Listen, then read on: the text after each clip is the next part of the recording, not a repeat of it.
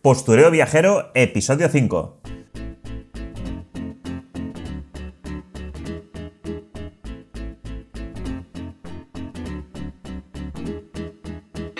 Muy buenas, mi nombre es Didac y esto es Postureo Viajero, el podcast donde hablamos sobre nomadismo digital, viajes, marketing, redes sociales y sobre todo, mucho, mucho postureo. Hoy tenemos un invitado muy especial, el cual nos explicará cómo fue en pasado su día a día viajando de mochilero por el sudeste asiático, ni nada más, nada menos que durante dos años. Y bueno, de vez en cuando haciendo postureo por allá donde pasaba, aunque ya os digo que no es muy fan de hacer postureo. Muy buenas, Marc. ¿Qué tal? ¿Cómo estamos? Hola, Dida, ¿qué tal? ¿Cómo estás? Pues muy bien, aquí con ganas de, grabar esta entrevista número, número 5 ya, que la verdad es que estoy súper contento con, bueno, pues con toda la gente que se está apuntando al podcast y demás. Y me comentaron de, de ti, eres una persona que me recomendaron que, trajera el podcast. Y porque claro, yo no te conocía, y es lo que digo muchas, muchas veces, es como, Buah, si tienes que conocer a todos los y a todas las viajeras, es imposible. Y la verdad, me pasaron tu contacto, me estuve revisando un poco pues tu Instagram, tu, historia, lo que ibas publicando y demás, y dije, guau, pues, pues me gusta mucho. Y nada, pues ya nos vimos el otro día haciendo el pre-podcast y bueno, madre mía, madre mía lo que tienes por aquí contar. Así que nada, yo te doy paso y me gustaría que comentaras a, pues a la audiencia mm, pues un poco quién eres, a, qué te dedicas, cómo o por dónde has viajado y un poco el, el porqué de, en este caso, en tu caso, de viajar con mochila, aunque bueno, la mochila ha sido uno de los muchos pasos que has viajado con ella. Sí, bueno, primero de todo quería mandar un saludo a todos los oyentes y en segundo y en particular al señor Walt Travis. Y a ver, una historia bastante larga, entonces intentaré explicarla como me vaya viniendo a la cabeza.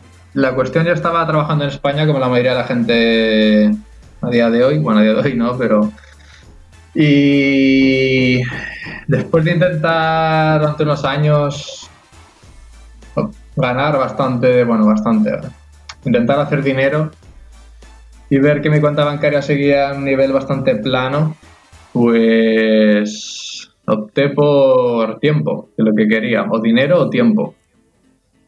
Y sumado a eso que a día de hoy, desde hace unos 5 o 10 años, que la entrada de Internet en todos los países del mundo está cambiando casi todos los países a una velocidad que es bastante acelerada, sobre todo en temas de costumbres y,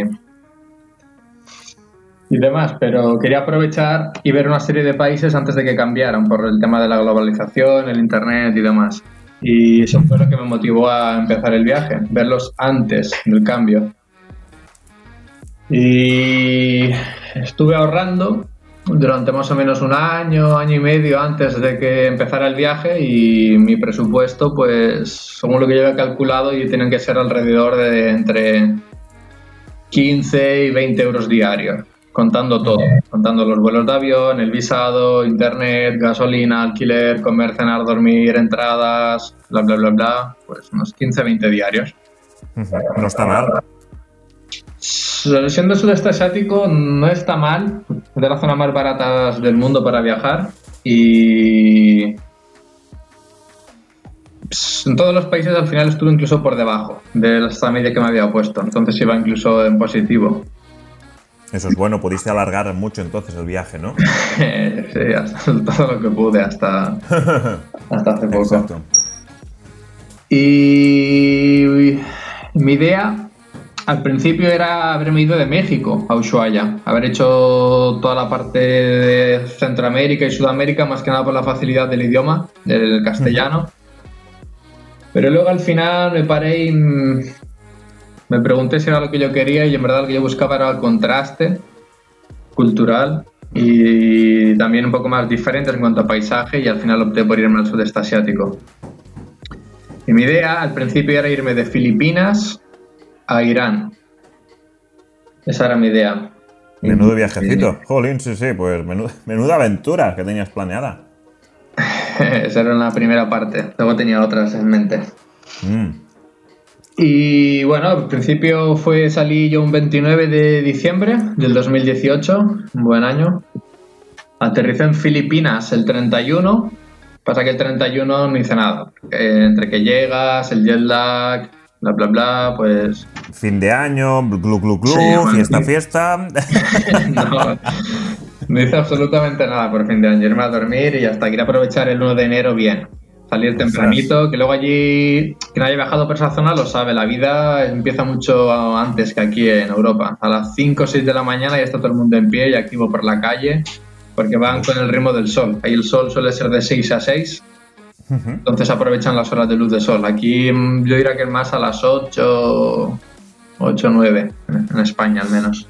Sí, o sea que digamos que en, el sudeste asiático a las 7 de la tarde está casi que todo el mundo cenando o durmiendo ya prácticamente en casa, ¿no? Sí, se meten en su casa, ponen la tele o hablan entre ellos y prontito a dormir. Y al día siguiente, 4, 5, 6, en pie ya. Y para arriba, bof, telita. Entonces, ¿cómo fue ese 1 de enero que empezó tu aventura del 2019?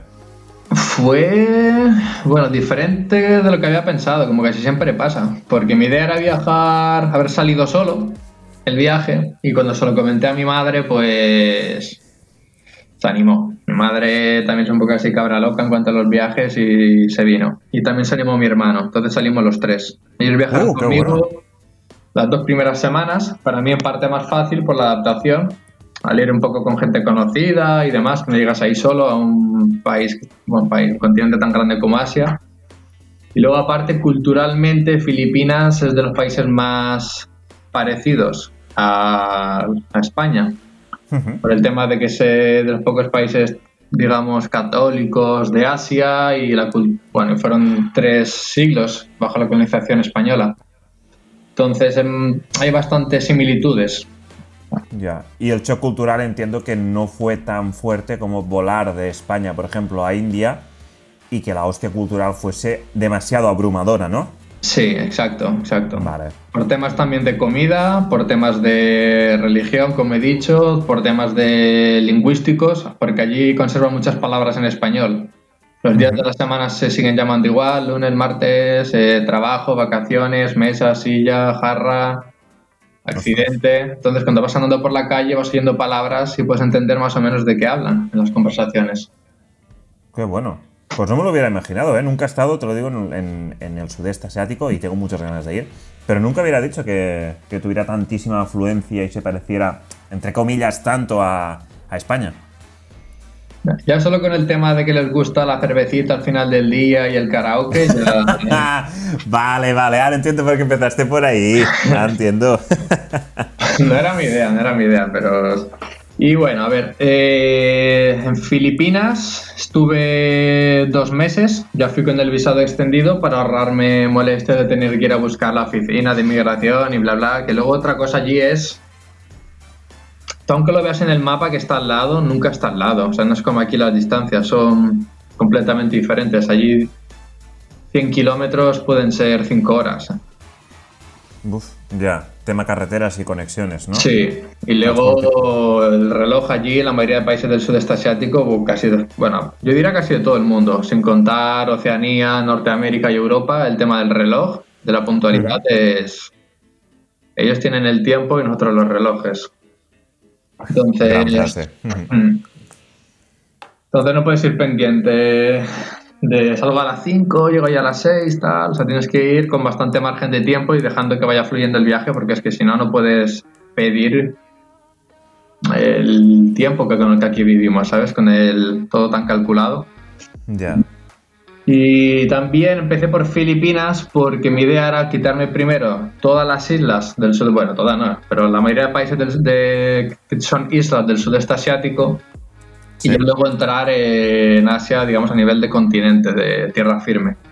Para ir luego moviéndome por autobús, autostop, motocicleta. Entonces, la idea fue primero Filipinas, la isla de Borneo, que está Malasia, Brunei e Indonesia. Luego, bueno, pasé a Indonesia, otra zona, la zona ya de más al sur del país, y ya luego aterricé en Tailandia. Y te digo la verdad que tengo tantas cosas que contar que no sé por dónde empezar ahora. claro, tú dijiste, bueno, tú me comentaste que empezaste de, de mochilero y entiendo que por las islas ibas moviéndote pues con ferry, con la mochila y transporte público, ¿no? En Filipinas sí, en Filipinas podemos ver casi siempre en ferries y son islas que están más o menos en la misma región del país, si no avión.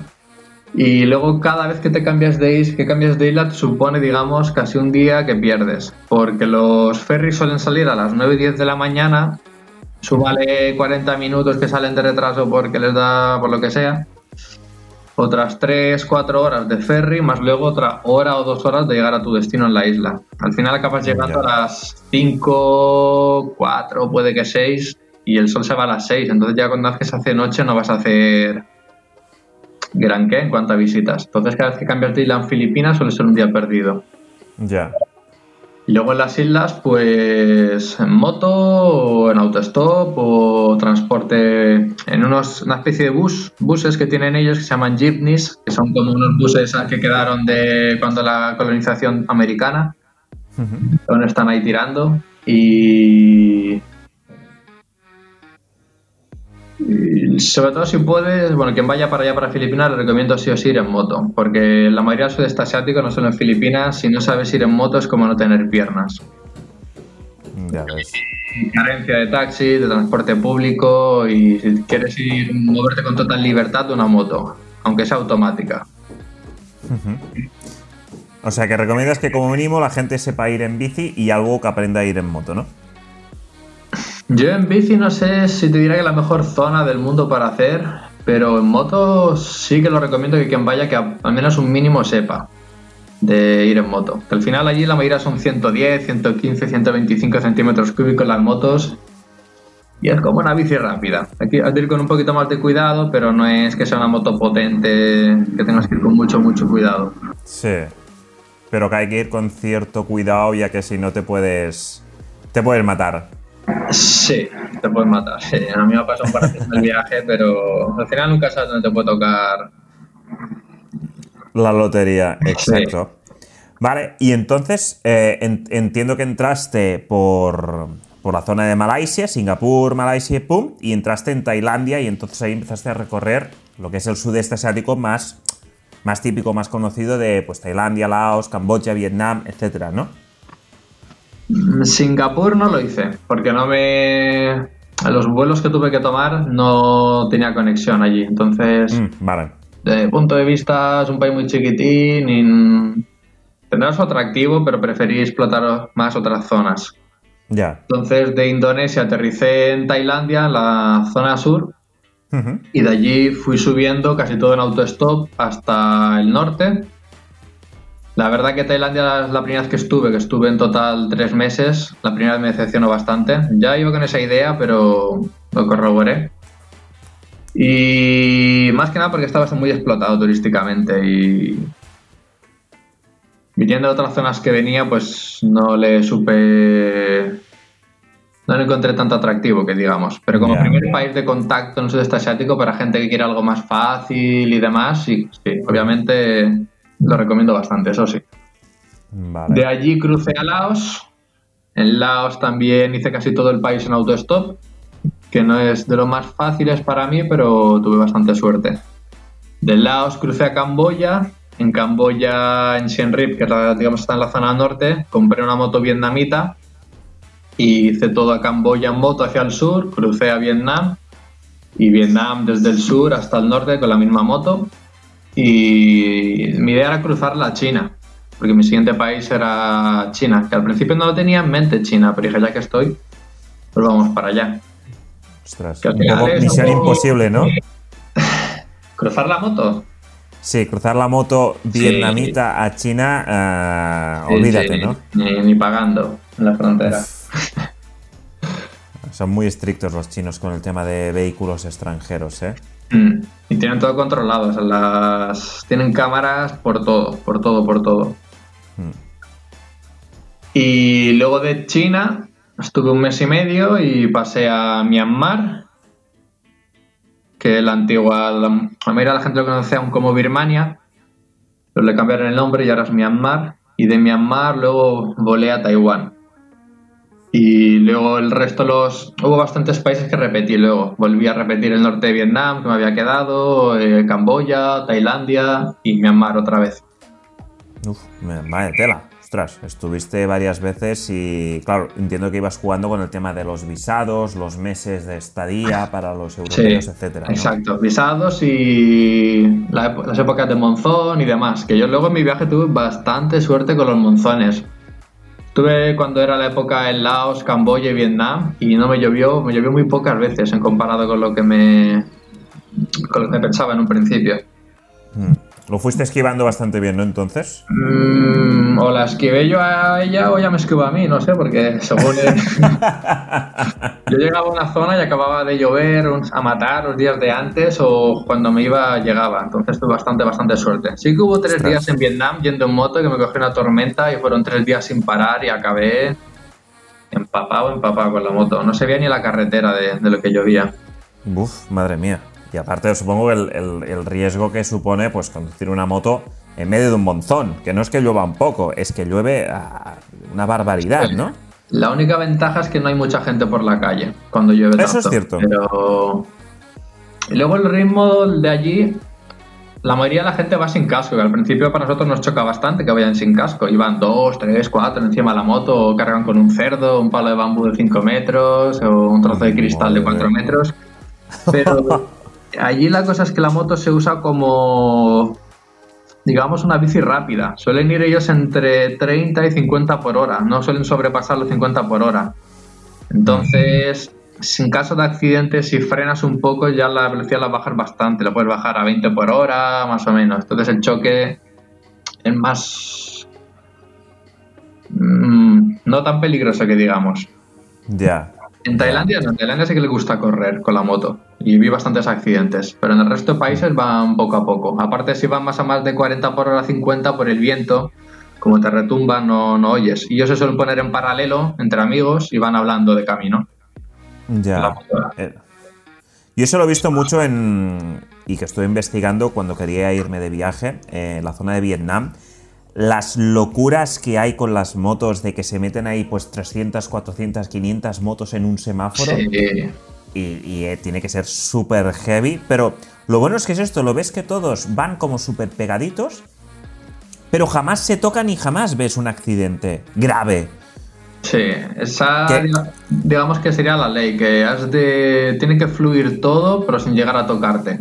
Puedes girar a la izquierda, a la derecha, dar media vuelta de golpe, pero sin llegar a tocarte con nadie. Pero no hay una norma establecida que digas aquí hay un stop, te dé el paso, bla, bla. Simplemente no puedes parar ni chocarte. Esas son las dos leyes que hay.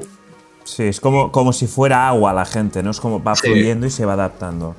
Qué guapo, qué guapo. La verdad es que tengo ganas de, de conducir por ahí, porque, ostras, tiene que ser una experiencia súper guapa. Y a mí personalmente, lo que he estado investigando, la zona que a mí más, llama, más me llama, que es la más salvaje, es toda la zona norte de Vietnam, el famoso Hajian Loop y todas estas locuras que hay por aquí, por las montañas y el Vietnam más rural, y la zona norte de Laos también, digamos, las zonas cercanas a las fronteras con China, que son zonas más montañosas.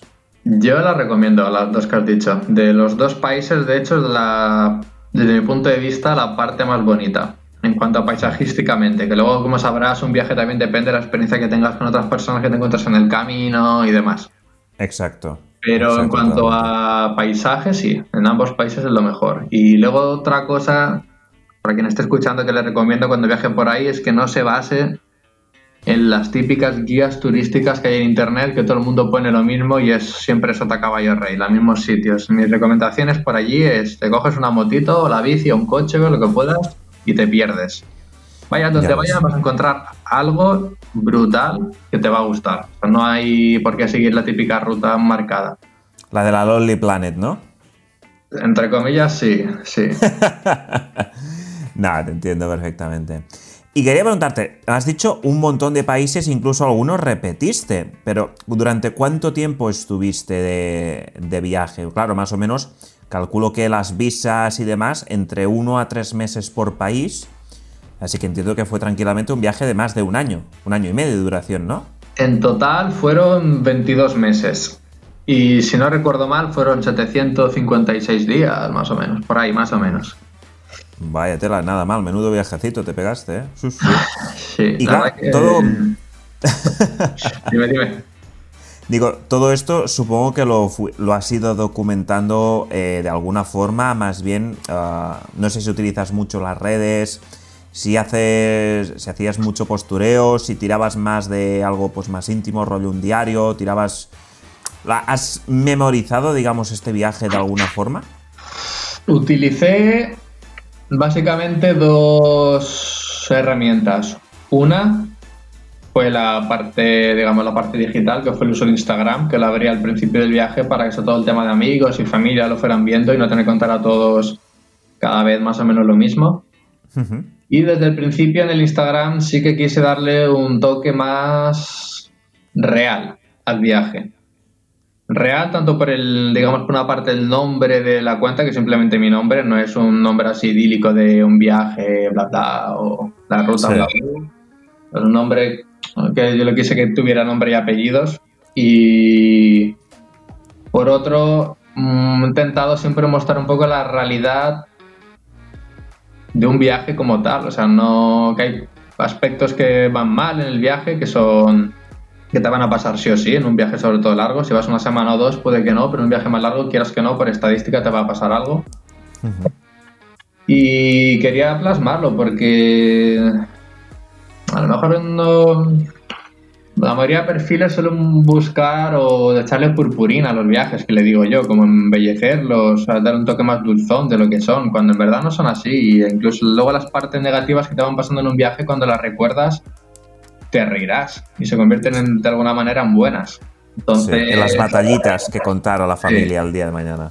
Hmm. Y es un aspecto de todo, tanto de diarreas como de pérdida de buses o de vuelos o que te robaron tal, o que te equivocaste con no sé qué, que te pasó lo otro. Es decir, al final, sea bueno o malo, es parte del viaje. Y eso hay que aceptarlo. No puedes mostrar al público constantemente solo cosas, digamos, hermosas, ¿sabes? Sí, que todas las. Que eso que te, ahora tengo que te preguntaré. Todo el tema de esos sitios, y más en el sudeste asiático, que es como esas puestas de sol están perfectas, esos arcos de madera, entre comillas, natural y demás. Claro, entiendo que tú lo que has dicho es que mostrabas, pues, un poco lo bueno y lo malo de viajar en formato en formato diario y para enseñarle a la gente que esto, que viajar muchas veces, como digo, como decía mi antiguo podcast, viajar a veces puede ser una mierda. Sí. Que luego es, es, lo que dices, que luego te acuerdas y te haces risas de, Buah, cuando me entró la cagalera durante cuatro días por comerme un gusano, no sé qué, y luego jajaja, jajaja. Pero en el momento lo pasas mal. Y, y yo estoy contigo de que, ostras, esas cuentas que solo cuelgan esas fotos idílicas perfectas de que todo es muy bonito y demás, hombre, a ver, eh, sí, puede ser que haya momentos muy bonitos y muy tal, pero mm. no, un viaje no es todo así, porque luego, claro, ves esas, esos perfiles, como has dicho, de Instagram, que es todo perfecto, que dices, madre mía, o sea, mi vida es una puta mierda en comparación con esta gente. Da ganas de volverse a casa, ¿eh? Claro, claro, es que tienes ganas de coger y dices, mira, tú me voy para casa, me busco un curro de 9 a 5 y a vivir, tú, o sea, ya está. Yo quería preguntarte, en el sudeste asiático es bastante conocido que hay como una especie de espacios o zonas como que están preparadas y montadas para que te hagan esa típica foto famosa de Instagram. O ¿Es cierto? ¿Esto tú lo has visto? Sí, sí, sí. Eh, sobre todo en Indonesia y Tailandia, que podrían ser los más tal vez turísticos. Hay bastantes puntos que ya están preparados para que vaya el, el, turista y se haga la foto, levantando los brazos en V, cogiéndose el sombrero cónico por la espalda y, o el columpio en los arrozales, pero bueno. O sea, eso existe y es así de triste, ¿no? No es que yo diría como triste. Yo cuando lo ves es un poco fea al principio, pero en parte llegas a, al menos llego a entender que es necesario, por una parte, para la gente local, porque es una fuente de ingresos para ellos. Ya ha habido un trabajo detrás, quieras que no, al montar un columpio desde 5 metros de altura o hacer un nido de tipo pájaro con ramitas, hay un trabajo detrás y se tiene que pagar de alguna manera. Totalmente cierto. Y por otra, si eres un viajero que le gusta buscar, o sea, hacerte tú el viaje, no seguir la ruta, como he dicho antes, vas a buscar algún otro punto que a lo mejor está simplemente a 30 metros o 200 metros, un kilómetro más allá, y te tendrás más o menos lo mismo, pero sin esa afluencia masiva, digamos, de turistas.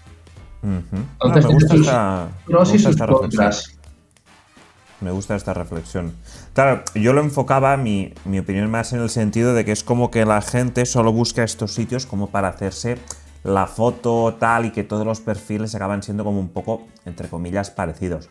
Pero claro, luego te pones en, la piel de la gente local y dices, claro, es que es una forma buenísima de explotar, el cual tiene un trabajo, un mm. coste, pero luego el mantenimiento será, entre comillas, mínimo y el impacto que puede tener, pues para ellos les es súper beneficioso y les puede permitir pues pasar de comer dos platos al día a comer tres o cuatro platos al día con toda la familia, ¿no? Sí, sí. Y luego aquí hablando de esto, habrá que es buena, un buen momento para diferenciar entre el que es turista, que viene una semana, dos semanas, que es entendible porque tiene tiempo limitado y se tiene que ajustar al, al tiempo, y por otro, digamos, el viajero más libre o más como tú, ¿no? Le llamaremos mochilero, como, por llamarlo de alguna manera, que tienes más flexibilidad de tiempo y tienes más experiencia en el viaje y buscas otras cosas.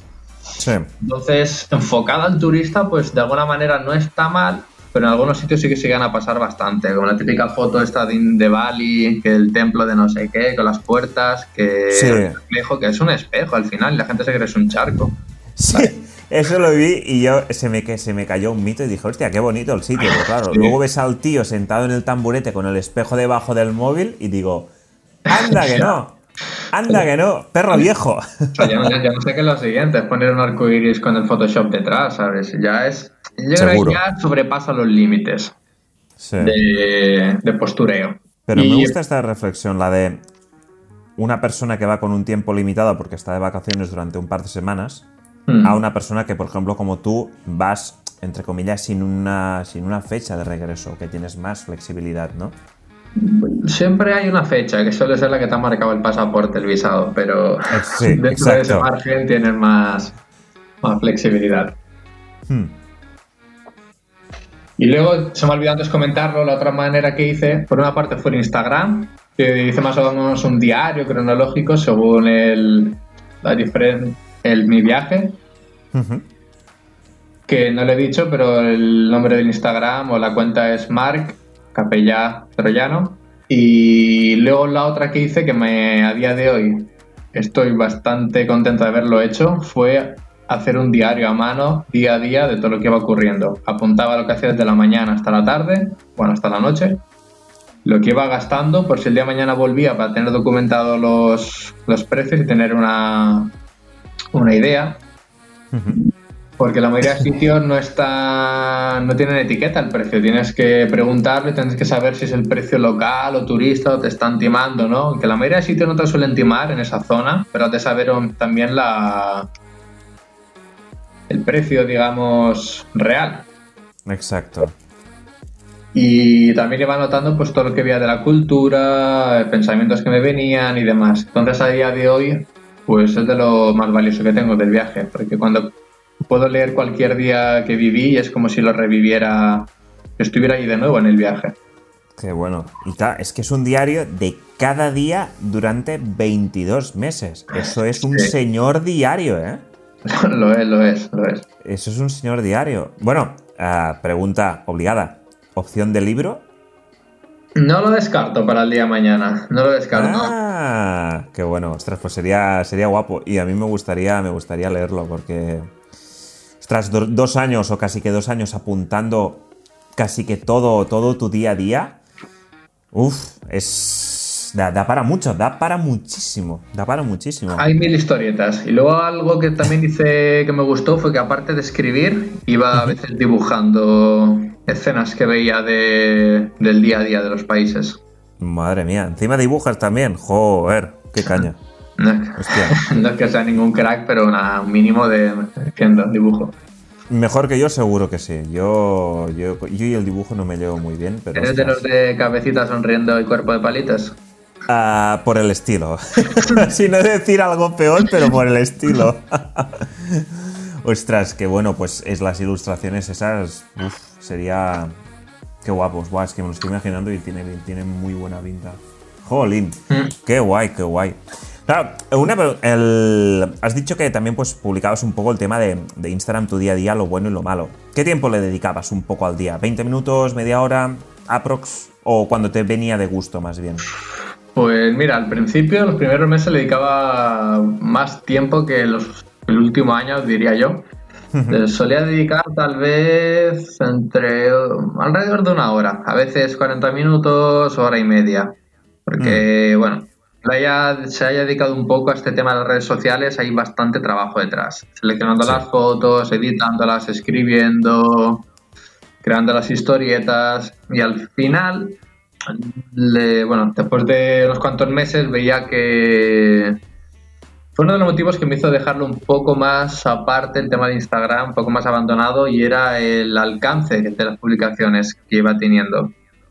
Porque desde mi punto de vista a lo mejor publicaba una foto que para mí era bastante buena de, por ejemplo, no sé, un orangután en la selva o una cena social en un país, que aquí nosotros no estamos acostumbrados a verla y tiene un alcance tranquilamente cinco veces menor que si publicaba una foto, y lo diré tranquilamente, de mierda, de mi cara, que no sale nada más, y tiene un alcance de cinco veces más como mínimo. Y decías que no, no es lo que yo quiero ¿Dónde es mi filosofía de...? Claro. La gente es como asocia...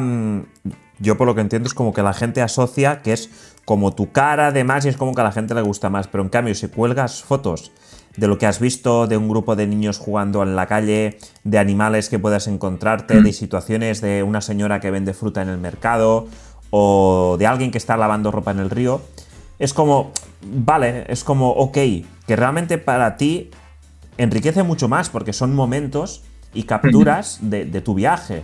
Pero la gente es como, no, yo quiero verte a ti, a ti haciendo esto, a ti haciendo lo otro, a ti no sé qué, es como... Pero eso es lo que, discuto, no sé si es la gente, mm. yo más que la gente dirá que es el propio Instagram quien lo potencia, ¿sabes? Porque si tú publicas la foto, no es que la gente vaya a buscarte la foto, sino que Instagram la... digamos que las la posiciona mejor. más público, sí. Entonces no sé si el, es culpa, no sea culpa, no sé si es motivo de la gente, creo que es más del tipo de filosofía de empresa que tiene Instagram, que es vender o sea, uno mismo, ¿sabes? Hmm.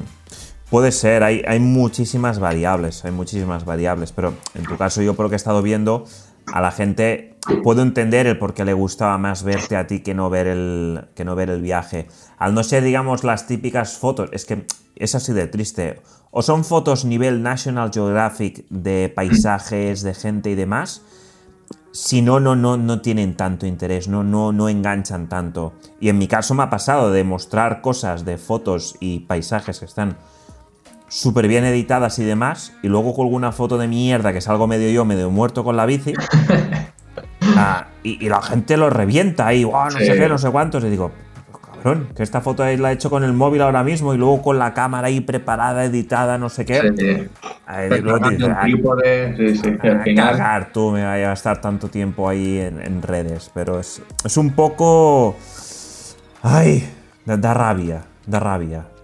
Lo he seguido utilizando hasta el día de hoy en Instagram, pero digo, o sea, al final de tantos meses me hizo que perdiera un poco las ganas, digamos, porque es que hay un trabajo detrás. Y digo, a mí yo que gano en mi viaje dedicándole cada día dos horas o las que sean para simplemente un, un pulgar hacia arriba, ¿sabes? Un me gusta, un like. yo no digo para eso, prefiero más vivir conectado con la cultura de aquí, la sociedad, que no vivir en un mundo digital como cada vez está pasando con más viajeros, que están más tiempo en la pantallita viajando que no mirando y contemplando todas las acciones que pasan delante de sus ojos.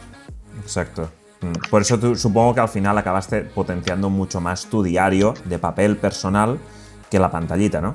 Sí, sí, sí, sin duda. Te entiendo, te entiendo.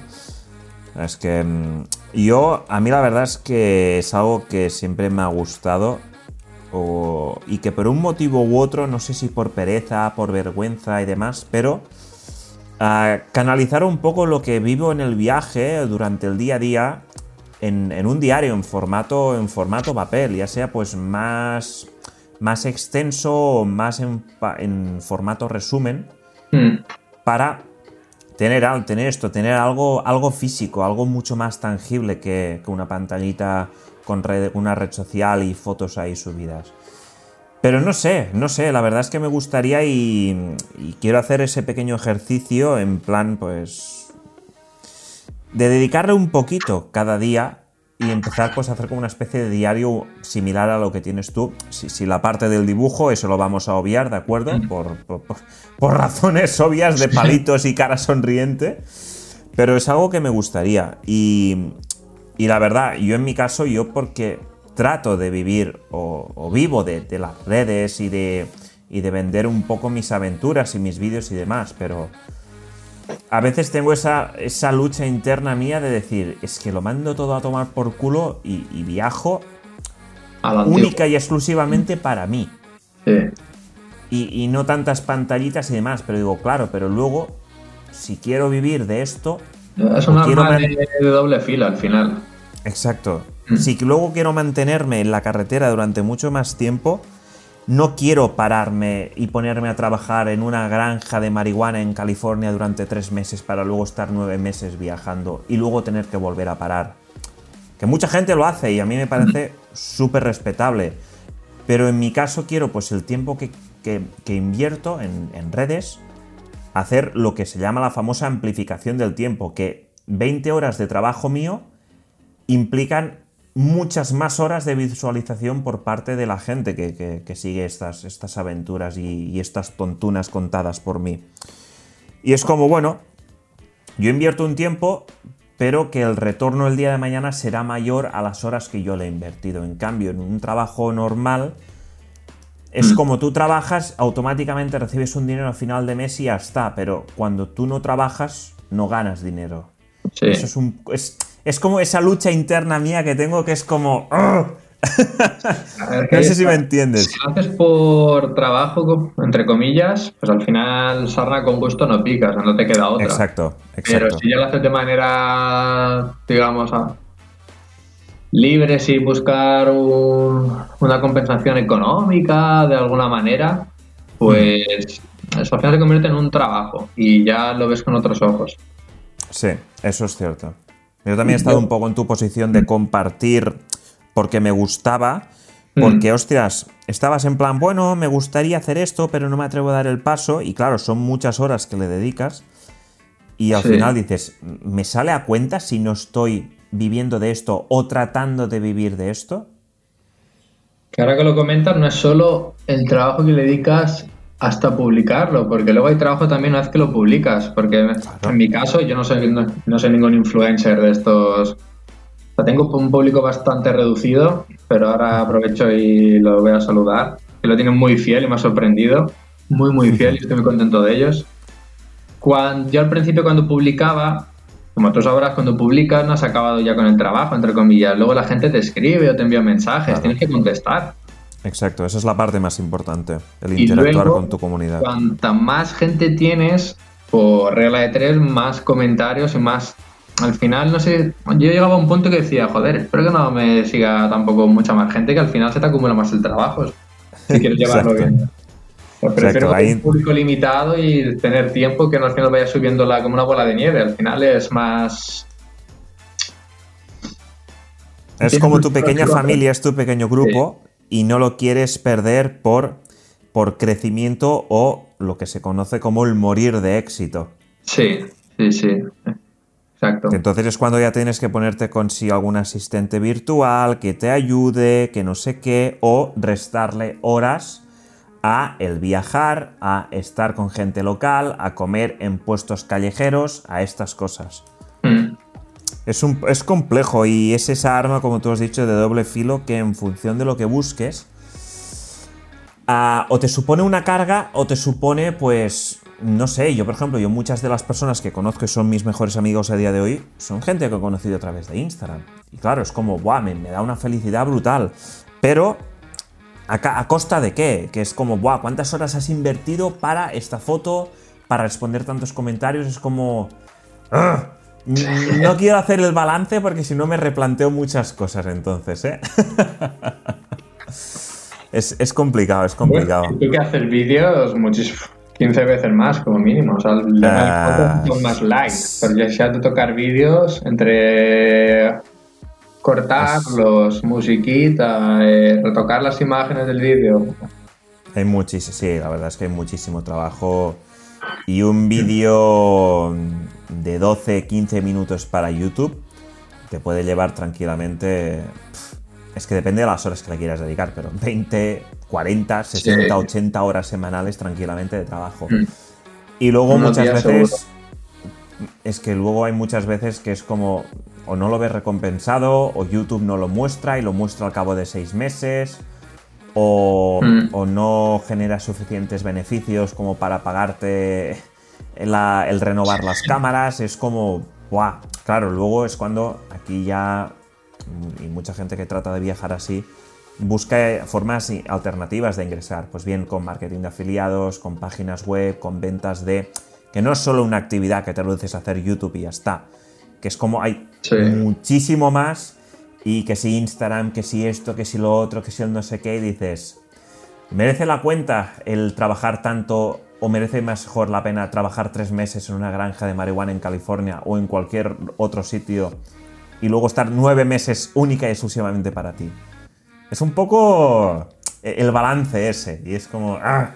es complicado. Si te gusta el tema de la fotografía y el vídeo, al final vas vas a irte en esa dirección. Si no te gusta tanto, pues tiras con las tijeras a recortar cogollos. Sí, exacto, o a recoger cerezas o fresas, o te vas a Canadá o te vas a Oceanía a mm. trabajar. O sea, una cosa no es mejor que otra, eso está claro. Es a lo que mm. cada uno le guste y como quiera, como quiera viajar. Sí, exacto. Yo, hablando de esto de viajar, de parar, de estar en un sitio, seguir moviéndose y demás, en, tu Instagram vi que estuviste viviendo en un, en un, en un rainbow, que, le llamáis vosotros, yo esto lo, desconocía, o traducido, un poco un campamento hippie, ¿no? Mm, yo no le llamaría campamento hippie, porque da que la gente ya predisponga una serie de ideas que a lo mejor no son las que tocan para allí. Ya se pensarán que la gente va por ahí desnuda, peace one love, drogas, y no, no es así. Sí, como el festival de Woodstock, vamos. Yo lo llamaría más como una comunidad que se crea durante un mes en una zona natural, en el cual sobre todo la idea es intercambiar conocimientos de cualquier cosa y respetar la naturaleza, aprender a respetarla. Porque, y yo lo definiría más en, este, en estas dos partes, más que en un campamento hippie. Y hay gente de, todas las edades y se suele hacer, bueno, a día de hoy no creo, pero se hacía una un mes en diferentes países del mundo, digamos que va rotando, y cualquier persona de cualquier edad y sexo y religión es bienvenida y se vive en un entorno natural, siempre cerca a una, fuente, a un afluente de agua, obviamente.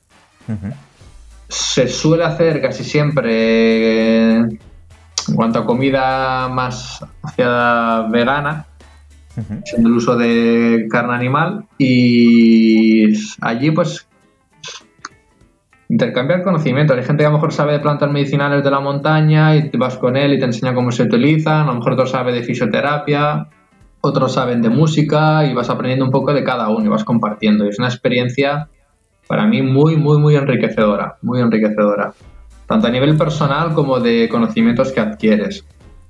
Qué bueno. Y esto es, ah, esto, bueno, no sé si esto te lo encontraste, te hablaron de ello, lo buscaste tú. Hay una página web, si la gente le interesase, esto se está haciendo a día de hoy con el tema del, del COVID, que, lo dudo. O sea, ¿hay facilidades para encontrar? Se hizo en Colombia, por una, lo sé por una conocida que se hizo una hace poco, pero había una página web. No me preguntes cuál es porque nunca la busqué. Porque me vino de sopetón, como muchas cosas que pasan en el viaje que vienen salen de imprevisto. Estaba en un monasterio budista en Myanmar y hablando con una chica, yo justo había comprado un billete a Taiwán, hacía unas horas. Y éramos, digamos, creo que éramos unos 40, 60 voluntarios que, habíamos, que éramos en el monasterio. Había un total de 4.000 personas locales allí viviendo. Madre. Y bueno, luego hablaremos de esto. Y justo eso que vas caminando y oyes bla, bla, bla, bla, Taiwán. Y allá levanta la oreja, ¿sabes? Y le pregunto, ya dicho no sé qué Taiwán. Y dice, sí, que voy para allá. Y digo, hostia, yo también. ¿Cuándo vas? Bla, bla, bla, bla. ¿y eso qué vas? Me dice, porque hay un, un rainbow en el sur estos días y voy a ir para allá. Y justo me coincidía. Y dije, pues voy para allá. Ya le había ido antes del viaje, antes de empezarlo. Pero justo me surgió la oportunidad y dije, ahora es el momento de ir para allá. Y aquí en España sé que han hecho. A día de hoy no lo sé, pero sé que hacían en España. Ostras, qué bueno. Yo te lo digo, yo no lo conocía y cuando lo leí en tu, en tu Instagram me pareció súper interesante y, quería preguntarte por ello a través del podcast y, que contaras pues, a la gente y, a mí también de decir, ostras, ¿cómo es esa experiencia?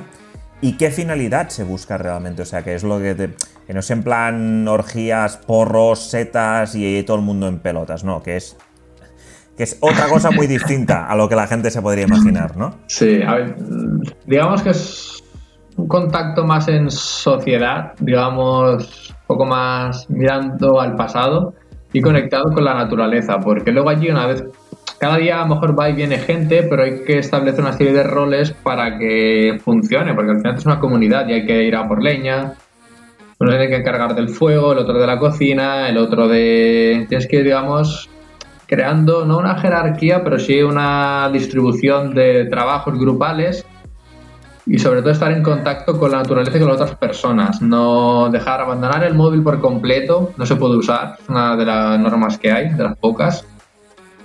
Y respetar la naturaleza y hablar entre las personas, hacerlo de una manera, una conexión más humana y con la naturaleza. Yo lo vería más así.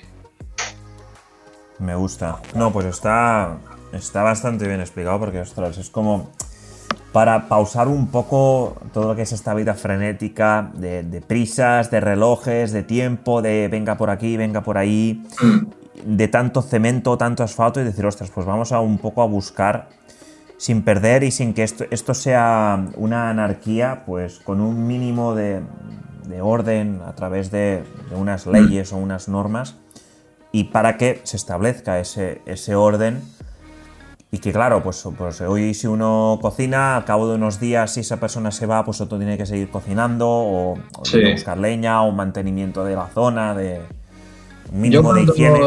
Yo cuando estuve había gente de todas las edades, desde los 18 años hasta los 64. Y de ambos sexos, y diferentes religiones y demás. Y luego al final, la mayoría de la gente que vive en grandes ciudades lo sabe, necesita al final irse un fin de semana a la montaña, dar un paseo y estar más en contacto con la naturaleza y hay pocas cosas más bonitas yo creo que un fuego, ¿sabes? Una hoguera mirando el fuego es de lo más bonito que hay. Te quedas totalmente embobado. Hipnotizado, sí, sí. Pero, pero, o sea, te pasas ahí una hora que dices, ¿qué, he hecho? O sea, has dejado la mente totalmente en blanco, ¿no? O sea, es, brutal. Ostras, pues qué guapo, la verdad. Yo lo digo, no lo conocía, te lo vuelvo a, lo vuelvo a mm. decir. Y la verdad es que si me encuentro con la experiencia el día de mañana o me encuentro con eh, la palabra o con el tal, mm, me voy de cabeza, porque me gustaría, al menos durante una semana, estar metido en, un, campamento o en una zona, en una comunidad así, y, probar a experimentar y estar más con la gente sin tanto de redes sociales.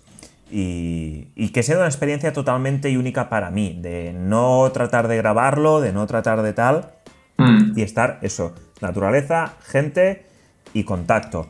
Yo en lo personal soy una persona que a mí me gusta mucho la acampada libre, eh, la pernocta, el vivac, todo esto. Y únicamente soy de ir a hotel o hostel unos dos días por semana, ya que por temas de trabajo, por temas de con la empresa y demás, claro, quieras o no, tienes que necesitas silencio, un, una conexión wifi, ducharte y focus ordenador ya que con estos 48 horas de trabajo me permitirán el hecho de vivir, pero si pudiera y dejara el trabajo pues más o menos montado durante un par de semanas, me meto ahí de cabeza, lo tengo clarísimo. Yo lo recomiendo y al menos 4 o 5 días. dura un mes, suele durar una fase lunar, pero al menos 4 o 5 días, porque los primeros días hasta te acostumbrar al cambio, o sea, cambiar el chip y Vas conociendo a la gente, se nota el tercer día y haces clic, ¿sabes? Y ya estás metido Qué guay. en el entorno. Qué guay. Quiero, quiero hacerte una pregunta, ya que esto lo comentamos un poquito ah, fuera de podcast y demás. y es un, un tema que me gustaría hablar contigo y, y que tú debatieras. Y es el tema de, claro, porque tú has dicho que duró 22 meses y te viste obligado a volver.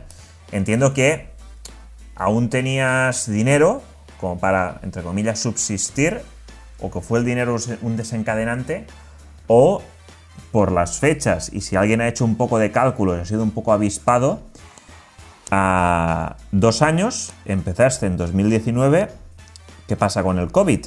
¿Qué pasa con la pandemia? ¿Cómo lo viviste? Pues que tú me lo has comentado en lo personal, pero me gustaría que lo, hmm. que lo contaras públicamente. Resumiendo bastante, te lo... yo estaba en diciembre en Tailandia y ya empezaba a salir el nombre de COVID, COVID, COVID. Y de un día para otro ya aparecían muchos chinos usando mascarilla, que no es que lo usaran por la contaminación, como hacen algunas ciudades, sino por el, por el tema del COVID. Y en ese momento yo, como la miro la gente, decía, ¿sabes?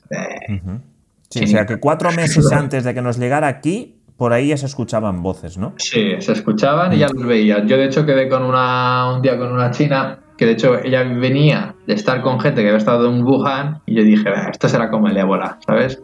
Sí. La publicidad, gel por todo, acojonar un poco a la gente y demás. Luego en enero hice un voluntariado en un hostal en, el norte de Tailandia y lo seguía viendo y ya empezó a sonar la noticia más por aquí, si no recuerdo mal, por, la, por Europa. Sí, empezó con el tema de Wuhan ya, que Wuhan se estaba confinando, que todo, pero aquí nos costó. Ah, yo quiero hacer un paréntesis, no sé si tú lo escuchaste. Em, Fran, Fran de la jungla, Wild Frank, ¿vale? Personaje público y demás. Él comentó, estando en Tailandia, en, su refugio y demás, que incluso en agosto ya se, empezó, ya se empezaron a escuchar cosas raras. Y que cierto tráfico ilegal de animales es como que totalmente desapareció. Mm. Según lo que él mm. ha comentado. Claro, no sé si tú aquí ya escuchaste de más o no. No, y mira que en agosto y septiembre yo estuve estaba en China de ese año, del año pasado. Pero no, yo no escuché nada hasta, hasta diciembre. Piensa que viajando yo el tema de noticias no es que la mirara mucha. No Ya, pero ahí, la, ahí es un poco radiopatio, entiendo, que es como que te enteras principalmente por la gente local, ¿no? Sí, pero no, yo no tuve conocimiento hasta, hasta diciembre. Vale.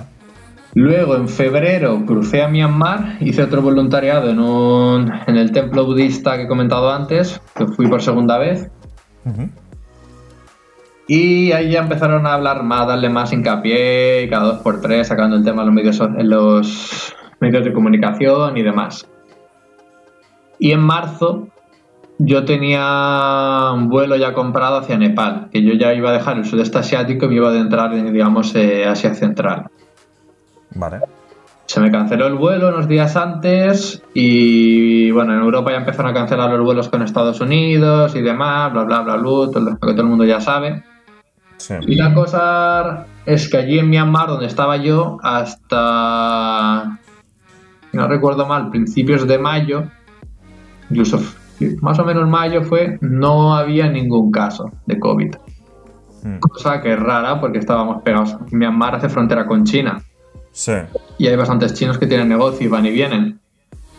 Según ellos, en el país no tenían COVID cuando ya todo el mundo sabía no sé cuántos miles de casos y demás. No, en Myanmar no había ningún caso de COVID, que era de los pocos del mundo, porque meditaban y tomaban jengibre. Eso era su, teoría.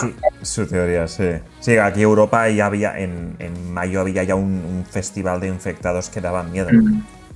Luego otra cosa que hicieron bastante graciosa, que yo lo vi, era salía un helicóptero por la ciudad, por Yangon, que digamos que es la ciudad más importante del país. Sí. Y en el helicóptero iba un mujer budista, pues, eh, digamos, rezando, las oraciones que ellos hacen para proteger a la ciudad desde el helicóptero, para el COVID. Pero bueno. Y yo en ese momento estaba en este templo budista que digamos que es más, aparte de templo, tiene hospitales y hay 4.000 personas de gente que no tiene recursos o han sido abandonados o no se pueden mover y la, la familia no se puede cuidar, que viven allí. Entonces las condiciones en las que viven, te las puedes imaginar, son mínimas. Cuando digo mínimas, es que son mínimas. Viven cientos de personas en tienen varios hospitales y en cada planta pues hay no sé cuántos y viven pegados. Y no es que tengan cama con cama, cortina con cortina, no. Tienen simplemente una tabla de madera. Duermen encima de tablas de maderas.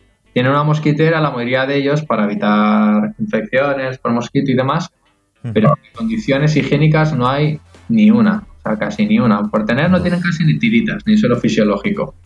Dios, madre mía. Entonces yo estando allí, ya cuando la cosa empezó a subir y demás, dije, joder, como llega aquí el famoso este virus, se los folla a todos, o sea, el 98%, que no va a dejar ninguno en pie. Y no sé cómo, pero durante meses no ha habido casi ningún caso allí. Eso es algo que a día de hoy no me explico. Pero bueno. Luego... Esto en, esto en Myanmar, ¿no? ¿Me comentas? Sí, en Myanmar, en Yangon. Claro, estando pegando en China y, y que tantos chinos, como dices, tienen negocios por el sudeste asiático y que van y vienen, van y vienen, es como Sí. curioso No, como mínimo.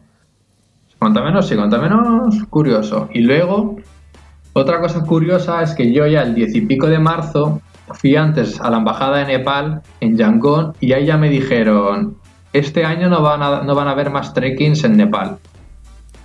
Y yo pensé, joder, ¿cómo es posible que la chica me lo diga estando ya, ya ha sido así? O sea, ¿cómo es posible que ellos ya en marzo supieran que iba a durar bastante? Porque en principio, es- al principio la gente yo creo al menos se intuía que iba a durar unos meses. Podía Sí, ser la gente decía, y aquí se dijo en España, que esto en junio todo abierto, Sí. chiringuitos, cervecitas y sangría. Olé. Entonces mi pregunta es cómo es que lo sabían ya en la embajada de Nepal, que no es que digas que es a la embajada de tal país que tiene cierta No, no, sí, sí. poder La embajada principal. mundial, ¿sabes? Y bueno, hablando de embajadas, ya que aprovecho y lo digo, también la embajada española me decía en marzo, no, espérate a mayo, que abrirán frontera con Tailandia. Y dije, bueno, pues me espero, o sea, pues si puedo viajar entre Myanmar y Tailandia sin turistas, todo pa- el país para mí, pues de puta madre. Ya ves. En mayo me dijeron, no, espérate al 15 de mayo. 15 de mayo me dijeron, no, en junio. Llegó junio, junio no, el 15 de junio. 15 de junio dijeron, no, en julio. Y llegó julio y dijeron, bueno, en octubre. Y dije, ah, bueno, gracias chicos por darme más margen. Joder. De julio a octubre, ¡pum! Venga, de 15-15 a, a tres meses. Qué cabrones. Y bueno, al final pues estuve esperando hasta octubre. Y ya he visto que no cambiaba ni iba a cambiar el panorama porque yo me quedé atrapado en Myanmar. No había, había opción de salir, pero no la quería tomar porque por una parte era bastante cara, si iba a 2.000 euros salir del país. 2.000 ñapos. Sí, sí, sí, sí. Madre. Más luego el vuelo a Mallorca. El vuelo, los 2.000 euros eran 1.800 solo hasta París. La opción Vale, que pero. Sí, bueno, pero París- es Madrid o Barcelona y luego la conexión, en mi caso, a Mallorca. Sí, 2.000 fáciles. Y más como estaban los vuelos, que estaba en Europa estaba todo cerrado. O sea, hasta los aeropuertos. No habían vuelos. Mm. Entonces, durante meses pues, descarté esa opción y también me quedé, digamos, entre comillas, peleando porque mi sueño era seguir viajando. Ya que estaba ahí, si tenía que aguantar unos meses, pues los iba a aguantar. Es parte del viaje. O sea, no queda otra. Pasas por el embudo y para adelante. Pero ya visto que Filipinas, Bali en Indonesia y Tailandia no hacían expectativas de abrir hasta el mínimo pasado el verano que viene, el 2021, dije, joder, Myanmar y la India, que eran los países que yo tenía ahora en mente, aparte Nepal, que dependen menos del turismo, Nepal un poquito más, ¿vale? Pero no, que van a, van a abrir mucho más tarde entonces. Claro. Y al final, pues desgraciadamente me tocó abandonar este que era mi sueño. Pero bueno, ya, lo- ya lo retomaré el día de mañana. Sí, eso te iba a comentar. Tienes pensado volver, ¿no? No es en plan de tirar la toalla y ya está, sino quieres No. retomar. Sí. Tengo Vale. mucha- muchos sitios pendientes aún por visitar antes de morir. Ya ves. ¿Qué empezarías? ¿Por India, Nepal, Sri Lanka o saltarías Nepal directamente? Si pudiera, volvería a Myanmar, que es donde me quedé, para seguir con la continuación del viaje. De ahí cruzaría por tierra a la India, que hay una zona, la zona nor- noreste de la India está muy poco explotada turísticamente. Y de allí Sí. cruzaría a Nepal, volvería a la India, pasaría a Bangladesh, a Sri Lanka, volvería a la India y luego pasaría a Pakistán e Irán. Esa sería mi, bueno. Mi idea. Pero bueno, luego al final siempre pasa de todo menos lo que has pensado. Sí, exacto. Y la idea supongo que es ir combinando, como has comentado, pues mochila y moto, mochila y moto, ¿no? Transporte público. En la India, sí, mi idea era comprarme una moto allí, tipo una Royal Enfield, que Ah. es, digamos, una moto clásica, tipo, para quien no lo conozca, tipo Harley Davidson, ¿no? De ese estilo, tipo Chopper. y ir tirando millas, atravesando la sierra, luego hacia el sur y Qué guay. disfrutar de la carretera y de la ruta. Qué guapo. Me das envidia sana. ¿eh? A mí, yo una de las motos que me, que me tenía planteadas comprar para viajar ahora con ella era una, una justamente una Royal Enfield por ese aspecto clásico, romántico, que tiemblas todo, que se te aflojan los empastes. Con tu chupa de cuero y... Exacto, y las gafas de aviador. No, qué guapo. Ostras, pues si lo pudieras hacer dentro de dentro de un año, porque esto va, va a ir para largo el tema este del COVID. Sí. Ah, buah, qué pasada, qué pasada. Mira, aprovecho. Me vienen cada vez que hablo, estoy hablando contigo mil historias que puedo contar y tengo que centrarme en una porque no. me cuesta, la verdad que me cuesta. Cuando he vuelto del viaje, la gente me dice, "Ah, cuéntame algo. digo, joder, es que no puedo, ¿sabes? Es como si me dices, yo qué sé, léeme un versículo de la Biblia, ¿sabes? De joder, será que no hay, ¿sabes?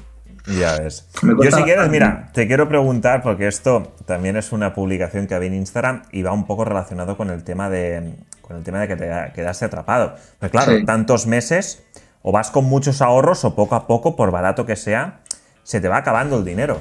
Ah, ¿Tuviste que hacer algún tipo de, de trabajo? ¿Tuviste que pararte? Porque claro, una cosa es hacer un voluntariado, Hmm. pero claro, no vas a estar en un voluntariado haciendo seis meses, y menos como estaba la situación con el COVID. ¿Tuviste que hacer algún tipo de trabajo? Porque yo he visto algunas cosas que, ya te lo dije, a mí me fliparon. Dijo, hostia, qué guay. Pues, cuando empezó yo estaba, como he comentado, haciendo un voluntariado en el monasterio y, si quisiera, a día de hoy podía haber seguido allí, porque ellos no te ponen ningún inconveniente. Ellos te ofrecen un, un colchón y te ofrecen desayuno, comida y cena, que viene de lo que la gente del pueblo dona al monasterio, que eso es otro caos, otro mundo aparte que aquí no vemos. El hecho de las donaciones que hacen por el sudeste asiático es increíble. Y al final abandoné este centro por el tema del COVID y demás, por evitar posibles problemas. Y tuve muchísima suerte, muchísima, porque el 99% de los hoteles y hostales habían cerrado en el país, porque como no había turismo, ¿para qué van a abrir? Sí. Aquí se me presentaba un inconveniente bastante grande y es que Myanmar es de los peores países del sudeste asiático para dormir. Porque como turista estás obligado a dormir siempre en un hotel u hostal acreditado para turistas, porque hay hoteles y hostales que no puedes dormir siendo turista. O en mi caso tenía suerte y tenía una visa especial que se llama visa de meditación, que me ofrecía estar más tiempo en el país. Y en mi caso tenía el plus de que podía dormir en un, cen- en un monasterio budista. Pero Vale. que tenía una amiga local y me alojó, espero que no llegue hasta el gobierno birmano, pero me alojó en su casa durante meses. Vale. Y tuve la suerte de no tener... Siempre tenía la mosca atrás de la oreja, porque si algún vecino denunciaba, eh, era muy probable que me enviaran a entre rejas un mes, la verdad. Sí. O pa' casita o alguna cosa. No, no, literalmente a la cárcel un mes. Porque Oh. el país ha salido hace poco de una dictadura militar que tuvieron durante muchos años y salieron creo, que hace 12, 13 años, así que no mucho. Sí. Entonces, en algunos aspectos aún hay bastante resaca de la dictadura o secuelas. Como lo- Control y represión, ¿no? Sí, quieren todo documentado y control. Control sobre todo del turista, del Sí. extranjero. Es que realmente Myanmar hace. ¿qué? ¿Dos años? ¿Tres? Que abrió el turismo hace muy poco. Creo que- fue en el 2008, ¿eh? No sé la fecha Ah, vale. exacta, pero creo que fue el 2008, o sea, no hace mucho, son unos 12. Vale. 12 años, bueno, es que 12 años es, es nada. O sea, Sí, imagínate aquí en España con el tema del franquismo, que a día de hoy aún siguen habiendo algunos aspectos que parece que no, que no se ha ido del todo, pues allí gobierno. perdón, he tosido. no pasa, no pasa nada. Vale. Y a ver, te iba a comentar. Antes de decirte las pequeñas cositas que tuve que hacer para sobrevivir allí en el país con el COVID, Quería comentar a... allí en el país, aprovechando que estamos hablando del COVID y del gobierno de Myanmar, tú como turista no puedes ir a casi ninguna zona fronteriza del país. Y Myanmar hace frontera con Bangladesh, con India, con China, con Laos, con Tailandia y con Malasia, con seis. Seis países de, Sí. de. ¿Por qué no puedes ir a casi ninguna zona fronteriza? Pues porque una, una de las que sea, hay minas antipersonas que tienen puesta el gobierno y si tú, como por ejemplo, si tú eres una ONG o una persona cualquiera y quitas una mina antipersona, te vas a la cárcel. Y dices, ¿cómo es posible que el gobierno permite y le sale beneficioso tener minas antipersonas en las fronteras y no pasa nada? Y mueren cientos de personas al año, se quedan sin pierna y demás. Y aprovecho que, que digo que mueren y mueren miles y miles por diarrea, por dengue, por malaria, por por cualquier cosa, ¿sabes? Porque no tienen acceso a hospitales ni sistemas sanitarios. Por picaduras de serpiente, mueren también, creo son no sé cuántos, pero más de mil al año. Y luego de repente por el COVID paralizan todo el país, sobre todo lo bloquean económicamente para salvar a la población local. No sé, yo no le veo... No sé, ¿qué sentido tiene? O sea, tú- la gente puede morir de picaduras de serpiente, de malaria, de dengue, tal, no tiene acceso a hospitales, ni incluso en las ciudades más importantes, los únicos sitios donde hay hospitales, no tienen acceso a los hospitales, la gente de allí. ¿Qué más les da el COVID? O sea, y aparte, ¿para qué los jodes económicamente si luego hay gente que no es como aquí, que tienes una fuente de ahorros o puedes tirar o demás? Ahí la mayoría de la gente suele vivir del día a día. Sí. Bueno, realmente hay muchos venden. países, que- hay muchos países que viven justo de lo que vendan, pues, o de caña de azúcar o cosas Sí. de estas. Entonces, ver, yo yo, no, le creo- veo, no le veo la lógica, pero bueno. Ya, yo creo, sin, con lo que tú me cuentas y un poco mis, mis divagaciones chungas raras, es, piensa que está en un país con una afluencia dictatorial aún muy fuerte, que hace cuatro días que han salido, para decirlo así, si es que Sí. se puede decir que han salido. Claro, al tener, supongo, los medios de comunicación y todo bajo la afluencia y el poder del gobierno, y Mm. comprados las noticias y demás, es como, si a un niño le explota la pierna por una mina o hay tantos miles de muertos por picaduras de mosquitos, serpientes, enfermedades y demás, como esto no va a salir del país, es como que pase. Porque en Europa no se enteran, los de la OMS no se enteran, la ONU no se entera. Y si se enteran, hacen oídos sordos, según, Mm. según lo que yo pienso. Pero con el tema del COVID, al ser algo global y gracias a la globalización, en parte, si se ve que hay un país que no hubiera hecho nada, ponemos el caso de Estados Unidos con Trump, que Trump decía que no, que esto no sé qué, que hacía sus meetings y demás, claro, esto ha salido a la luz. Mm. Y hay mucha gente y hay muchos países que han criticado duramente pues, al gobierno de Trump y demás por permitir el hecho de las mascarillas, el que él hiciera los meetings y tal. Claro, si esto hubiera pasado con el tema de Myanmar y si alguien hubiera investigado un poco y hubiera descubierto todo el percal que hay, no sé si a ellos como países hubiera interesado. El hecho de descubrir que hay esa dictadura entre, entre comitas encubierta o no tan encubierta y por eso, pues han hecho como un poco de movimiento para. No, es que nosotros nos estamos con el tema del COVID, nos preocupamos por la gente, cuando realmente les importa un.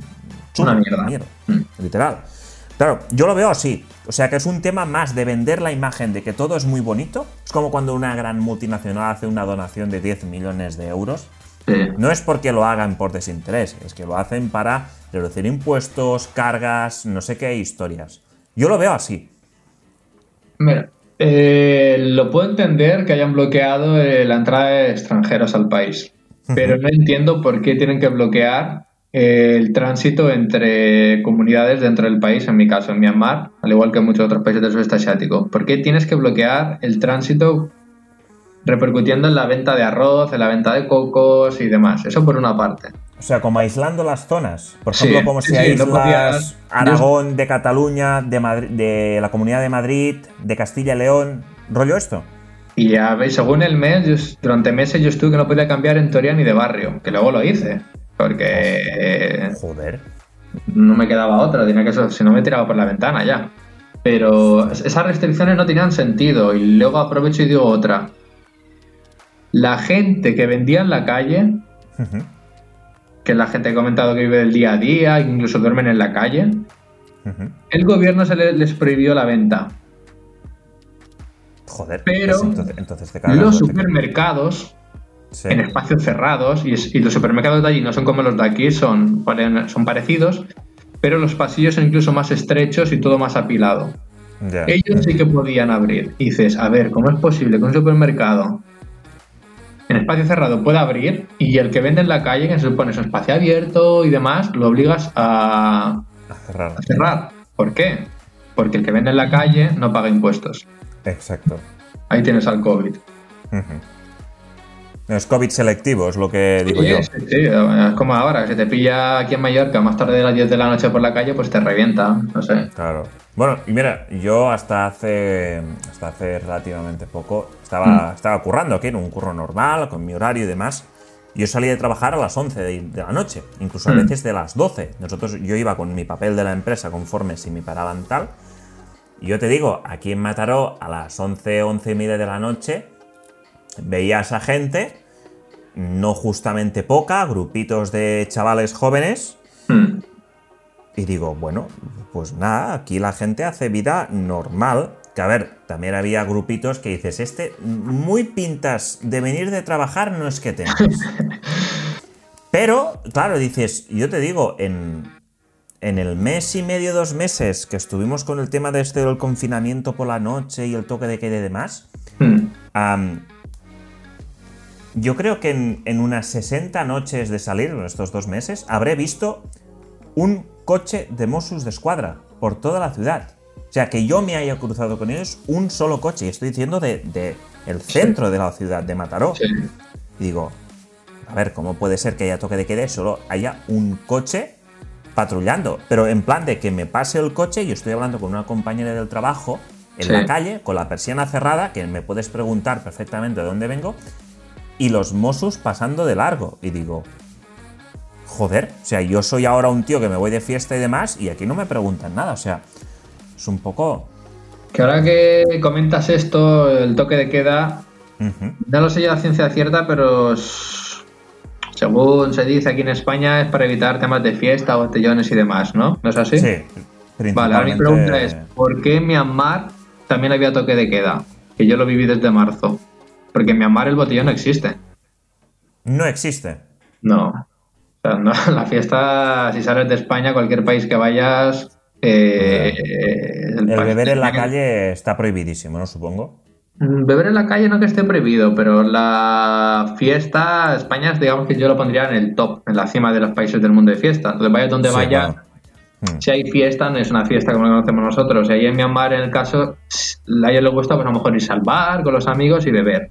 Sí, a tomarse unas chelas y para Sí. casa. Mm, Pero no vale, entiendo el toque de queda que había, que había puesto ahí en el país, porque no es para evitar botellones, porque es que directamente no existen. Ya. Y fiesta Supongo tampoco, que... ¿no? Hay cuatro bares de un poco más internacionales que digamos, pero no existe la discoteca como tal o el Sí, bar pero- de fiesta a las 6 de la mañana. Claro, pero tampoco había el turismo. Entonces esos bares internacionales, Tampoco que eran cuatro, tampoco estaban abiertos, supongo. Claro, es No, que no no, sé, no. es que mm, siendo un régimen bastante dicta- dictatorial o dictatorial, es que podías imaginarte cualquier cosa, cualquier tr- triquiñuela del gobierno y, y ves- y tráfico, debes saber qué. Más o menos como aquí, muchas medidas ilógicas. Luego, aparte, en el país son muchos millones y mucha gente vive en la calle. Tú no puedes poner una distancia de dos metros porque es que es imposible. Es que no, no, no es viable. Sí, son como esas megametrópolis ultra, ultra densas de poblaciones que en un bloque viven 40.000 personas Sí, prácticamente. imagínate en un piso, en cada habitación, pues duermen cuatro, cuatro o cinco personas y comparten. O sea, no es, no tiene lógica. Sí, y un baño para cada edificio prácticamente, ¿no? Mm, Baño sí lo tienen, lo que no tienen es cocina. La- Vale. casi, casi en ningún sitio. Son más de comer en la calle. Claro, mucha comida callejera. Claro, hay muchas cosas que no, que no tienen sentido que el gobierno prohíba y demás, pero bueno, si lo prohíbe es, es porque el gobierno por otro lado está haciendo algo. Eso mm, es lo sí. siempre, que de si el río suena, agua lleva. O sea que, pero muy loco, la verdad. O sea, realmente lo, lo pasaste mal, o sea que podríamos decir que ese momento que estuviste atrapado en un sudeste asiático no fue una experiencia ni fácil ni agradable. Y más en No le diría como mal, porque suena bastante negativo. Lo te diría más como un poco. Tal vez inseguro en el momento. Por, lo que he comentado, porque me la estaba jugando cada semana que me enviaran entre rejas una temporada. Y estaba viviendo en un barrio que era muy local, muy, muy local. Entonces yo pasar desapercibido ahí siendo un blanquito, pues sí, la verdad que no. Mira que intentaba vestirme como ellos, que visten con una especie de falda, que digamos, falda de tubo, que ellos le llaman longi, que es la que llevan los hombres. Sí, esto lo vi, ¿eh? me mola mucho esa falda, ¿eh? Es muy cómoda, ¿eh? Te digo, es el futuro, ¿eh? lo prometo. Aunque como, te pongas falda por aquí, por Mallorca o por Cataluña. una de ellas la llevo puesta ahora en la entrevista, un longi. Qué guay. No, cómoda tiene pinta, ¿eh? Yo lo vi y digo, hostia, esto tiene que ser, tiene que ser cómodo y, demás. Hostia. Entonces tuve tres meses, literal, tres meses que no conocía a nadie. Conocía a mi amiga con la que vivía, pero no, no hablé con nadie. No conocía absolutamente a nadie. Incluso si bajaba al casco antiguo de la ciudad, a la zona un poquito más, digamos, desarrollada, donde puedes encontrar más opciones de hablar en inglés, nunca conseguí hablar con nadie. Fueron meses bastante tristes. Porque yo creo que si hubiera enviado la carta le hubiera conocido a más gente, ¿sabes? Ya, sí, eso seguro.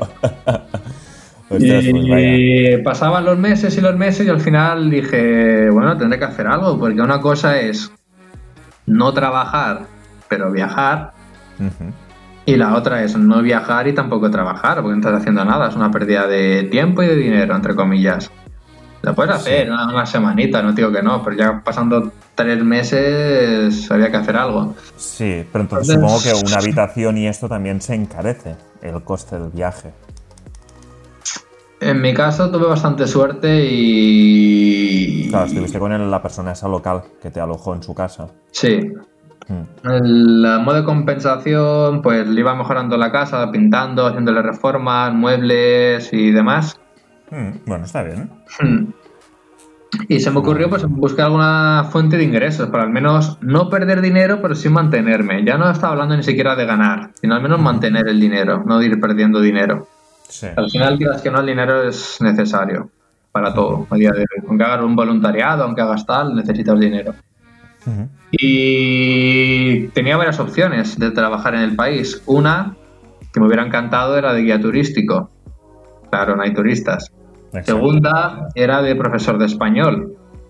Eh, colegios y universidades cerradas. Entonces, se me cerraron bastante las puertas en estos dos aspectos porque luego yo birmano no hablaba, entonces también es más complicado para según qué tipo de negocio. Y se me ocurrió un día de inspiración, pues mirar de, bueno, me tengo que sacar las castañas sea como sea, ganarme la vida. Y se me ocurrió pues mirar de crear lámparas con bambú crear lámparas con bambú. Y la idea era muy bonita y dije, ah, ya lo tengo hecho. Ahora cojo el bambú, lo corto, le paso el cable, tal, no sé qué. A todo eso yo nunca he hecho ninguna lámpara, pero tenía la idea. en tu cabeza era fácil, ¿no? Sí, sí. Salí yo al mercado donde venden bambú, me lo vendió el chico, me lo llevé a casa y me compré unos siete palos de bambú de, de tres metros cada uno. Fui a comprar el berbiquí, bla, bla, y claro, esa es la teoría y tu idea, pero luego la práctica es siempre diferente. El bambú al final tiene un tipo de fibra diferente al de la madera de un árbol. Sí. Porque como el bambú es hueco por dentro y crece, crece como por fibras en paralelo hacia arriba, entonces las herramientas para cortarlo no sirven, porque te las rompe el bambú. Entonces todas mis ideas que tenía de esto, en el otro, tal, al no tener las herramientas se vieron bastante perjudicadas. Y luego otro problema que tenía, que yo compré el bambú listo de mí sin saber nada de bambú y el bambú estaba verde. El bambú hay que tratarlo para secarlo, para que no le salgan luego hongos, bacterias y demás o se cruja. Sí, las opciones que tenía era una, meterlo bajo agua en una zona que corra el agua durante tres semanas, como en un río, y el río de Yangon baja marrón, que te metes ahí te salen tres ojos, ya te lo digo. y la otra era quemarlo hacer una hoguera y quemarlo y dándole vueltas. Tampoco me podía poner a pegar una Ahora en tiempos de COVID, un blanquito pegando fuego en la calle dándole vueltas a un bambú. O sea, hubiera durado cero coma. Un mes en la cárcel creo que es poco, ¿eh? Entonces abandoné la idea del bambú. Y un día se me ocurrió encontrar otro tipo de material que es como cañizo. Y lo que hice fue crear lámparas con cañizo. Y me quedó bastante bien. Dije, bueno, me ha quedado tan mal como esperaba. Y lo publiqué en una página de Facebook, que hago un pequeño paréntesis. Facebook en Myanmar, si no es el país que más influencia tiene, es el segundo, pero te diría que es el primero. O sea, la influencia de Facebook en Myanmar es como si fuese Google incluso más. Todo se hace por Facebook, todo. ¡Qué bestia! O sea, trabajo, todo, todo, todo, todo, Buscar trabajo en Facebook, eh, buscar cualquier cosa también en Facebook. temas de con noticias, incluso más que aquí, todo en Facebook. O sea, también aprovecho y digo que la... Mm, no sé, no me viene la palabra. Eh, el poder que tienen de influencia es abismal en Myanmar. Es abismal. Mucho, mucho más que los medios tradicionales, noticias del gobierno y el propio Google, ¿no? Luego, aparte del Internet, incluso el móvil llegó a Myanmar hace muy pocos años. Hace poco, hace cuando la dictadura militar, la gente que tenía teléfono era contada con una mano y creo que costaba, creo que eran 5.000 dólares la línea. Madre. Claro, era supongo para uso y exclusivo del gobierno y militar, ¿no? Sí, exacto. Y desde hace creo que fue cuatro o cinco años ya entraron las tarjetas SIM y se dispararon las ventas, todo el mundo ya con móvil y demás. Entonces ha habido un cambio muy grande en el país. A lo que iba, que me voy ya por las ramas. Eh, publiqué en una página de Facebook de la ciudad de la, la foto de mi lámpara y yo me esperaba pues tener 6, 7, 8 pedidos tal vez, y entre ellos de mis amigos, ¿sabes? y no, al final tuve, si no recuerdo mal, fueron 53 pedidos de lámpara. Incluso un hotel que no se lo hice al final porque no tuve tiempo, me tuve que volver. Me, me había encargado 10 lámparas también y me marché del país muy a mi pesar. y con ese pedido pendiente, ¿no? ¿Eh? Con, ese pedido pendiente, ¿no? Dejé unos, algunos pedidos pendientes, pero lo gracioso es que a día de hoy, incluso la semana pasada, de hecho, me seguían llegando pedidos de las lámparas. Pues ya sabes. Muy contento. Muy contento. Qué bueno. En el viaje lo pensé, que al final me gustaría en algún momento llegar a sacarme las castañas del fuego y buscar alguna manera de generar dinero, o sea, vendiendo postales, vendiendo fotografías, haciendo esto, haciendo lo otro, pero nunca me imaginé que iba a ser vendiendo lámparas en Myanmar. Y lo gracioso es que yo tenía que coger el bus cargado de lámparas y mm, de alguna manera me sentía como un local de allí que va con sus pertenencias calle por calle vendiendo, ¿sabes? Sí, con la típica bicicleta cargada con 200 pollos o el cerdo, ¿no? sí, sí, sí. Qué bueno. Ostras, no, yo te lo digo, cuando, cuando vi la, la, foto en Instagram, digo, lámparas, digo, a ver, voy a leerme. Y ahí estuve leyendo, pues, pues tus fotos, tus explicaciones y demás. Y dije, ¡Qué bueno! O sea, claro, lo típico es eh, pues vender artesanías, vender postales por internet, demás. No, no, crear lámparas, crear y fabricar lámparas. Dije, aparte cuando es que la foto, la foto mola un montón. O sea, cuando vi la foto dije, joder, qué guay. ¿Quieres una? Eh, porque estoy fuera, o sea, si no es que, jolín, dije, mira, a lo mejor le diría a mi abuela, ya, ya, ¿quieres un par de lámparas para casa? Pues mira. No, no, la verdad es que la verdad es que es súper guay y, me moló muchísimo y aparte da, da una luz como muy cálida, muy, muy, muy agradable. Muy acogedora, la verdad que sí. Al final amplié el negocio incluso, ¿eh? Y toqué dos, hice, aproveché el bambú que tenía e hice ceniceros de bambú. Sí. Aprovechaba que el bambú, digamos que se crece como por pisos. Sí. Entonces cortaba un poquito por debajo de lo que es el cambio de piso porque está cerrado y luego lo cortaba en diagonal la parte superior y quedaban unos ceniceros muy chulos. Y vendí también unos cuantos y pan, vendí pan a, extranjeros que habían viviendo allí en el país. o sea, tú como extranjero le vendías pan a, los extranjeros, me encanta. Eso ya es que eras un local. Es que allí comen arroz a todas horas, o sea... Todo con arroz. Y siendo extranjeros, sobre todo europeos, que estamos acostumbrados a. Para nosotros el arroz de ellos es nuestro pan. Todo el día pan, nosotros, entre comillas. Sí, exacto. Entonces se me ocurrió crearlo y ahí tiene otro problema y es que no tienen horno. Bueno, primera no tienen cocina, casi nadie tiene cocina en las casas. Y la segunda es que que tengan horno es casi imposible que encuentres. Entonces descubrí lujo, ¿no? una manera que puedes hacer pan en la sartén. Anda. Lo vas haciendo a fuego lento, lo vas girando y demás, y queda un poco diferente, pero otro tipo de textura, pero bastante bueno. Hice un par de pruebas y de allí pues me fueron pidiendo pan. Y fue otra fuente de ingresos.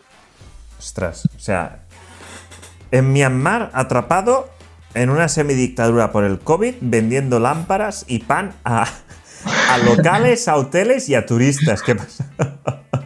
No descarto montar allí un negocio el día de mañana, ¿eh? una panadería. Ostras, qué bueno, ¿no? Te lo digo, o sea, yo cuando, yo cuando lo vi, empecé a leer y demás, yo dije, digo, esto, esto lo tengo que traer porque, madre mía, o sea, menudas aventuras y menudas cosillas tuviste que ir haciendo, pero para sobrevivir. Y es esto que cuando dices, guau, es que tengo necesidad y es una necesidad real, Mm. Porque llevabas varios meses atrapados y sin noticias de la embajada y todo el mundo dando largas, es como, me tengo que buscar la vida. Y entiendo que es una manera muy distinta de viajar y de vivir, porque claro, tú estabas viviendo como un local, vivías el país, eh, su día a día, sus costumbres, su forma de comer. Sí, Claro, la verdad que fue una experiencia dentro de lo malo. Bonita. enriquecedora, ¿no? bonita, Sí, sí. Qué bueno. Ostras. A mí es un aspecto que, que antes hemos comentado con el tema de internet y demás. A ver, es una forma que a mí me gusta ampliar el tiempo, pero a mí me gustaría tener un, vivir algo así o crear algo así, de decir, ostras, pues mira, me paro en un país, aparco internet durante un par de meses y vivo o trato de vivir lo más parecido a un local, integrarme al máximo, comer como ellos, moverme como ellos, hacer lo que hacen, bueno, ser una vivir ahí, vivir en el país durante un tiempo.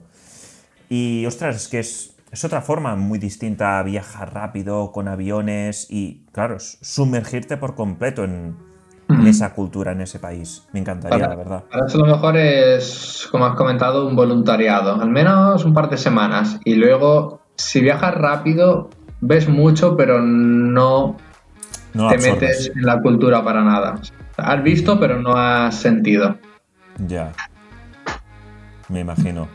Una de las. relacionado con el vivir ah, tan lento y vivir ahí en un país durante tanto tiempo, es que, claro, viviste también sus tradiciones y, y sus desfiles y sus historias. Vi una foto que me impactó bastante, que es una foto de, de una persona haciéndose autocastigo.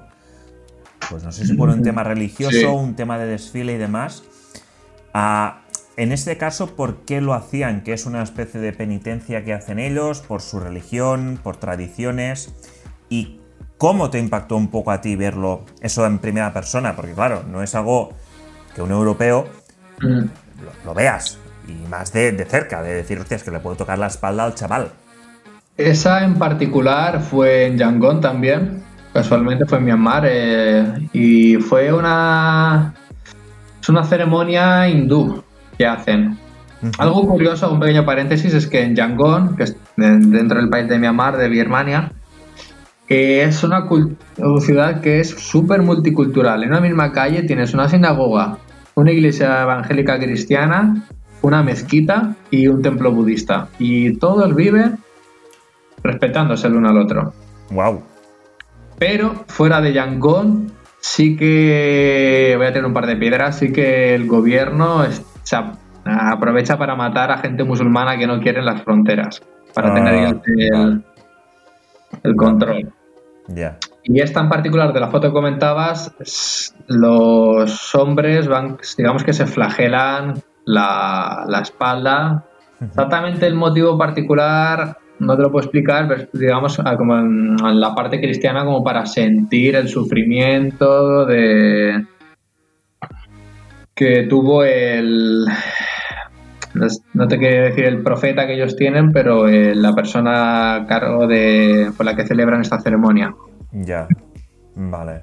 Vale, vale, vale. Es Claro, como digo, yo me- aquí, uno de Asia viene a España y ve a Jesucristo crucificado en todas las iglesias y dice, joder, ¿no tienes una imagen un poquito más sádica que mostrar? ¿Sabes? Esto es una religión. o sea, Bueno, cuidado que los Jesuses nuestros eh, iban al gimnasio y tomaban anabólicos porque están todos mazados que flipas. Y era blanquito, además.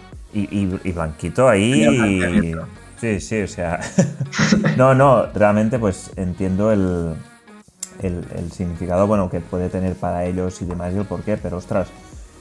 Mira que soy una persona que soy. mm, que no me da miedo la sangre, el. yo que sé, ver una herida abierta y burradas de estas. No soy una persona bastante.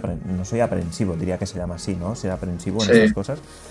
Pero ostras, ver a una persona haciéndolo de forma totalmente voluntaria a uno mismo, uff, eso a mí se me haría complicado. Sí, impresiona, pero la- venía un bastante ya curtido del viaje, porque aparte de personas, en el viaje he visto bastantes sacrificios animales que las primeras veces pueden resultar un poco molestas o que no llegas a entenderlas o a respetarlas, pero tampoco te puedes meter por en medio, porque no es... No, no, claro, claro. O sea, y te guste o no, es... no, es la tradición que hay. Sobre todo con animales he visto bastantes sacrificios y no te queda otra que, que respetarlo. Porque aparte, visto un punto de vista más frío, si tú te metes por en medio para intentar que la gente no lo haga, te estás cargando también su, su manera de ser. Exacto. No, o sea, lo, lo bonito de viajar yo creo es encontrarte contrastes, te gusten o no, Sí. pero están ahí. No, total. Yo no lo digo en el sentido de que, ostras, que es como que lo veo mal, no debería de hacerlo. No, porque es, es esto, es su cultura, su tradición y sus porqués Mm. lo tendrán. Y cuando estás de viaje, justamente tienes que tener la mente abierta para aceptar lo que viene y tú, pues, tendrás tu opinión personal. Dirás, hostia, Sí. este, este- están mal de la cabeza, donde van aquí fustigándose uno mismo, con la sangre y tal. Pero estás de viaje, estás en su país, estás viviendo su cultura y trata, primero de todo, de respetarlo. Y luego, si quieres, hostia, intenta, en- intenta entender el, el por qué lo hacen. No para de esto, no para decir, ah, vale, no sé qué, sino para decir, ostras, es que, hostia, mm, vale, ahora entiendo el por qué hacen esto, su significado y, y demás. Con el tema de los sacrificios animales, pues supongo que, claro, la primera vez que te pilla uno y escuchas los gritos ahí de- del animal que estén sacrificando, hostia, debe de ser incluso violento escuchar el cómo están ahí, Sí. pues tal, pero... Claro, ¿qué, qué vas a saltar tú en medio del tío y el cuchillo con la cabra? No, o sea... más, alto, ¿sabes? Y hablándoles en español o en inglés no te entienden y tú ahí... Claro, te van a decir, pero, pero tú, tú qué te has tomado, tú de dónde vienes, Blackfoot, o sea, es normal y te puede gustar más, te puede gustar menos, pero estando de viaje y demás, si buscas abrirte y, y buscar esos contrastes y enriquecerte a nivel cultural, te lo tienes que mirar como un espectador y si eres curioso, intentar preguntar el, el por qué o qué significado tiene ese ritual o por qué un animal y por qué no otro, no sé, desde mi punto de vista, ¿eh? Sí, no te queda otra que ser un espectador y, y respetarlo. A mí personalmente, ostras, a mí estas cosas, pues, no es que las vaya a buscar. Si me las encuentro, pues guay, bienvenidas serán, pero me gustaría saber el, el por qué para entenderlo, para decir, ah, vale, ok, es por esto, ok, es por lo otro. Es como aquí, ¿por qué se va a misa el domingo? ¿Por qué no se va a misa un miércoles o un lunes a las 7 de la mañana en vez de ir a la oficina? En el caso este de la foto que has comentado, que salen con la espalda carne viva, flagelándose, no te lo sé decir del todo porque era una de la, digamos, la banda, la banda, perdón, de la parte más hinduista y no tuve contacto con, con ningún local de allí. Ya con la parte budista ya sí, sí que tuve más, pero de allí no no sabía explicar a ciencia cierta por qué fue. Bueno, no, no, no está mal, la verdad. Me gusta, me gusta. Bueno, quería hacerte un, un par de últimas preguntas, si, si te parece bien. Una relacionada con el tema online y ya por lo que has dicho antes, tienes muchas ganas de volver a tienes muchas ganas de volver a viajar, de estar otra vez en movimiento y, y empapándote de otros países. Ah, ¿Tienes pensado cuando saltes otra vez al viaje darle más caña al mundo online o seguirás siendo un romántico y prefieres los viajes un poco más de la vieja escuela? ¿O combinar las dos cosas un poco? Pues depende. Si consigo a alguien que, por ejemplo, yo le pasara las fotografías y ellos se encargan de redactar el texto y demás y me quitaran mi tiempo de trabajo, no lo descarto. Rollo un asistente virtual, ¿no? Por ejemplo. Sí, algo así, que me, que me ayudara, que... que, me diera más tiempo a mí para estar en el viaje. Vale. En este caso sí que lo, podría hacer. Ahora, si lo sigo haciendo de manera por amor al arte, pues seguirá más o menos un poco en la misma onda, publicando poco a poco, sin tampoco sacrificarme mucho, entre comillas, y... Pero sí al menos mantener mostrando desde mi punto de vista, desde, mi objetivo fotográfico, lo que yo voy viendo del, de donde viajo, porque me gusta más mostrar lo que veo que no yo con algo detrás. Ya, ya te entiendo. O sea, Eso dependerá, dependerá de, de cómo se da la situación, pero no lo descarto, no, no me quiero aferrar en banda a ello. A nada. Hmm, no, qué bueno. perdona, ¿me has preguntado qué más? Ah, no, el, si, si eras, si harías más el tema online o si por el otro lado serías más ese romántico con el diario en papel que seguirías escribiendo, que entiendo perfectamente que sí. Ese lado nunca lo abandonaré, la verdad. no, me gusta cuando uno dijiste, te dije, ostras, aquí esto, esto es muy guapo. Y a mí la verdad me gustaría, me gustaría hacerlo esos 5 o 10 minutos para reflexionar antes de meterte en la cama y mm. apuntar, porque es esto, en un viaje vives tantísimas cosas, ves tanto, tienes tanto que absorber que, que tu mente, tu cerebro es incapaz y luego te olvidas de muchas cosas. Déjame hacer un pequeño paréntesis para quien nos esté escuchando y para un, quien tenga pensado para el día de mañana hacer un viaje largo de unos cuantos meses o años, lo que él quiera, dos consejos. Una, si quiere y se anima, es hacer el diario, que le va a dar muchísimas alegrías el día de mañana por la cantidad de recuerdos y memorias que le va a traer. No se puede llevar al día el diario porque es imposible, que hace llegar reventado, no te apetece, y lo haces el día siguiente o al cabo de tres días. Y luego la otra es, a la hora que no lo hemos comentado, la mochila, muy importante. Antes de irte de viaje, si haces la mochila y la tienes llena, la has hecho mal. Tienes que ir con la mochila con espacio, siempre. si ya desde España sales y la llevas a reventar, es una mierda mochila, no te vale para nada, pues. El por, qué esto? Me gusta, me gusta esta cosa. Porque tienes que dejar siempre un espacio para lo que pueda pasar en el viaje, o sea, cualquier cosa. Imagínate que te hace falta lo que sea y lo tienes que añadir. O alguien te regala algo que. Yo no soy de comprarme souvenirs, porque al final vas cargando y llevas un montón de peso. Y aquí, como dicen los junkies, cada gramo cuenta en la mochila. Total.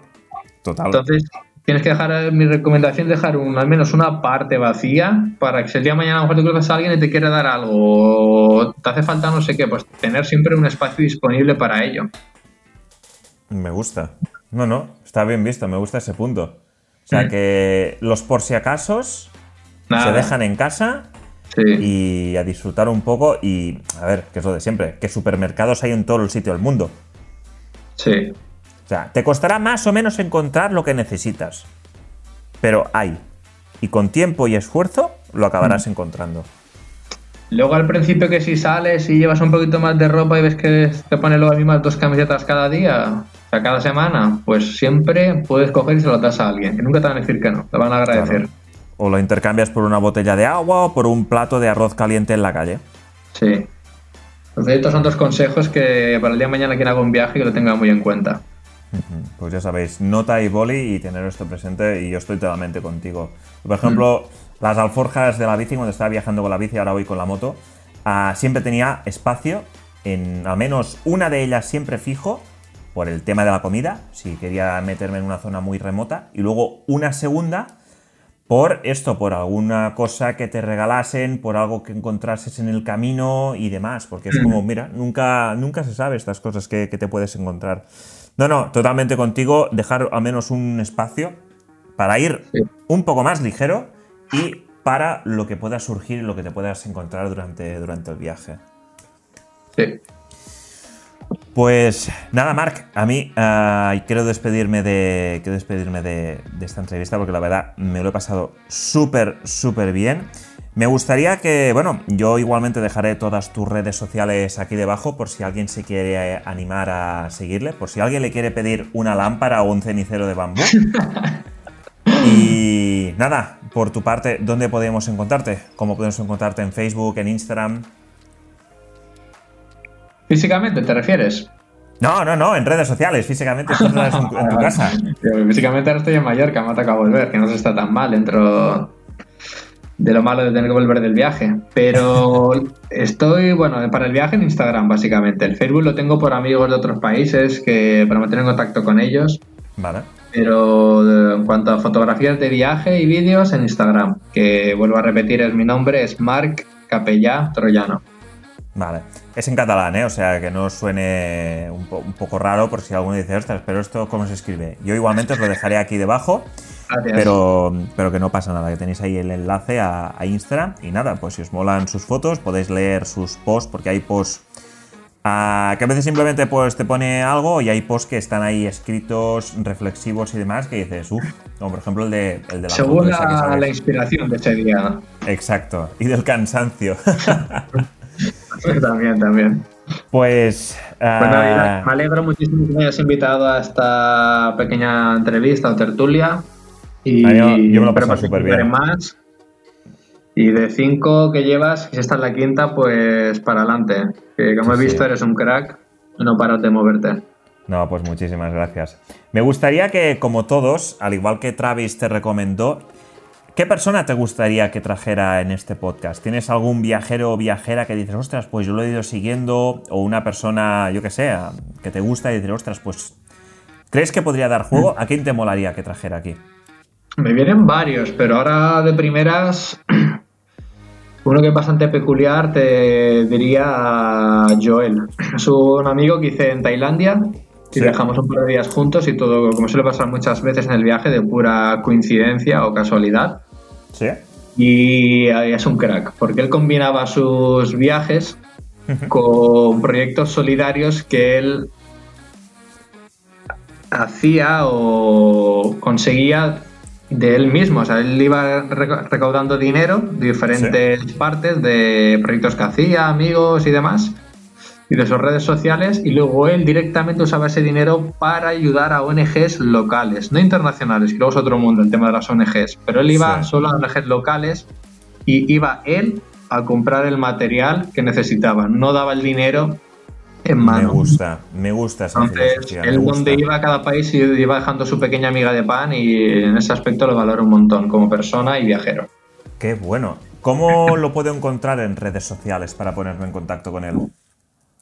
Si no recuerdo mal, que mi memoria a veces falla, el perfil era Mochilero Solidario. Perfecto, pues aquí hago públicamente una invitación a, a Joel. Joel. Mm. para, que venga, porque realmente me gusta mucho lo que has dicho, el cómo viajaba él y el impacto que tenía a nivel local, porque a veces es como, hay que ir a grandes ONGs y demás, cuando acaban siendo más una estafa que otra cosa. Pero mm. el estar y ir él durante un tiempo a comprar el material y de todo esto y a participar con las ONGs locales, ah, me gusta muchísimo. Me gusta muchísimo la idea y creo que puede mm, dar una visión muy distinta de viajar, que se puede viajar de forma, mm. pues, en vez de ir uno mismo, sino de forma más solidaria. Y ostras, me gusta, me gusta mucho, me gusta muchísimo. Seguro que te dirá que sí y disfrutará la entrevista con él. Tiene también mil historias que contar. Pues qué bueno. Pues así que le hago la invitación pública y, y, a ver cuándo se puede, se puede pasar por aquí. Ya le diré que viene recomendado por parte de ti, Mark. Gracias. Y nada, yo por mi parte lo que te he dicho, me ha encantado conocerte, me ha encantado hablar contigo, hacer este, hacer este podcast, agradecerte de que hayas, de que hayas venido. Y, nada, ya nos veremos a lo mejor dentro de un tiempo por Asia o por Irán o por donde sea. nunca se no descartes, ¿eh? que nos crucemos en el viaje en algún punto. El mundo me encantaría. ¿eh? Me encantaría, me encantaría. Y si me enseñas a hacer unas lámparas de bambú, tío, ya sería divertidísimo. me, ha quedado, me ha quedado. ¿eh? Al final te voy a pedir un par. ¿eh? Creo, ¿No prefieres pan? Más útil, ¿eh? El pan con la de esto, hombre, pues mira, yo que viajo con el hornillo multicombustible, que voy con la cacerola y demás, pues. Ah, pues ya sabrás, ya sabrás, pues. Pues no lo descarto. Mira, yo, yo la verdad, yo me confieso, soy bastante cocinitas. Me gusta cocinar y me gusta mucho comer. Y me gusta mucho cocinar para otra gente. Pero el tema de hacer pan así, en fuego, Nunca lo he hecho, tío. O sea que a lo mejor mm, te lo digo, ¿eh? Si nos vemos ya te diré que me enseñes esas recetas ahí para hacer al fuego con la sartén o con la paella y demás. Me lo apunto, me lo apunto. Queda anotado. Perfecto. Y bueno, un saludo a todos los oyentes. Pues muchísimas gracias, Mar, por venir. Nos vemos y un placer. Hasta la próxima semana. Igualmente, un abrazo. Un abrazo.